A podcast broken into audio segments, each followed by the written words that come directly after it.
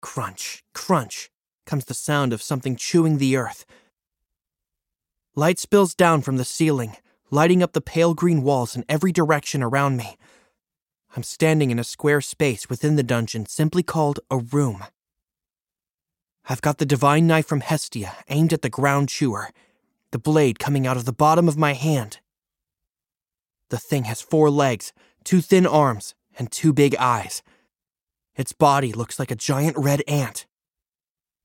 What makes it different from a normal ant is that it's as tall as I am when it hoists its upper body up, pivoting around its hunched over midsection. A killer ant. It's a monster that first shows up on lower level 7. I've heard that it's called a newbie killer, just like the wall shadow on the 6th level. It got that nickname due to its thick skin and strength that puts lower level monsters like goblins to shame. The killer ant's skin is so tough that it might as well be armor. Half hearted attacks bounce right off the living shell, and piercing that outer layer is no easy task. There are four sharp claws at the ends of its arms. Warped and curved, the deadly weapons dangling in front of its body give me the creeps. Those claws carve people up before they can break through the ant's defenses. That's the usual pattern. Adventurers who are used to the monsters down to the fifth level don't expect these ants to be all that smart and tend to become said ants' afternoon snack. The! Click, click, click. The killer ant snaps its mandibles together, chewing the air. One more thing. This monster can summon other buddies. It doesn't call out to them, but releases some kind of pheromone that humans can't smell to gather its friends. I hear it happens when they're in a pinch. It's a handy combination of toughness and teamwork, but for an adventurer, it's a recipe for disaster. Anyway, I have to take it out fast. A quick strike to a vital spot is my best bet.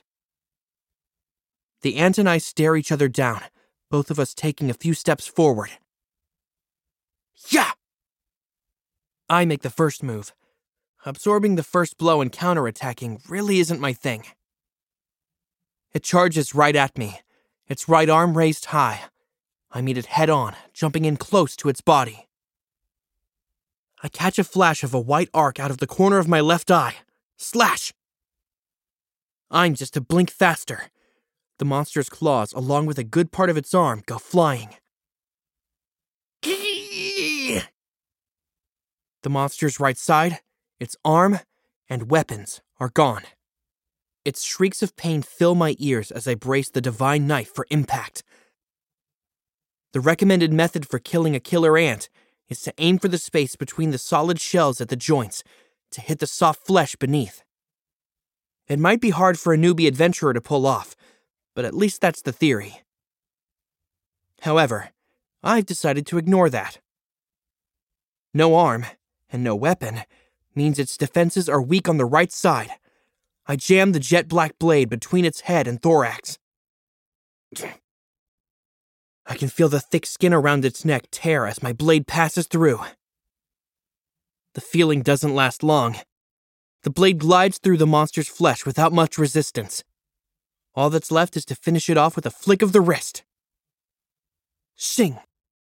The blade hits a good note as it slides out from under the ant's neck, sending its head flying to the ground. A purple liquid dribbles out of the open wound, an insectoid expression of surprise at this turn of events still on the monster's head as it crashes to the dungeon floor. The headless body stands there for a moment, not realizing something is missing. A few breaths later, it notices and falls like a bag of rocks. Yep, that was good. I flick the purple goo off the divine knife before taking a closer look at it. It fits perfectly in the palm of my hand. It's almost like we grew up together. Or it grew into my hand.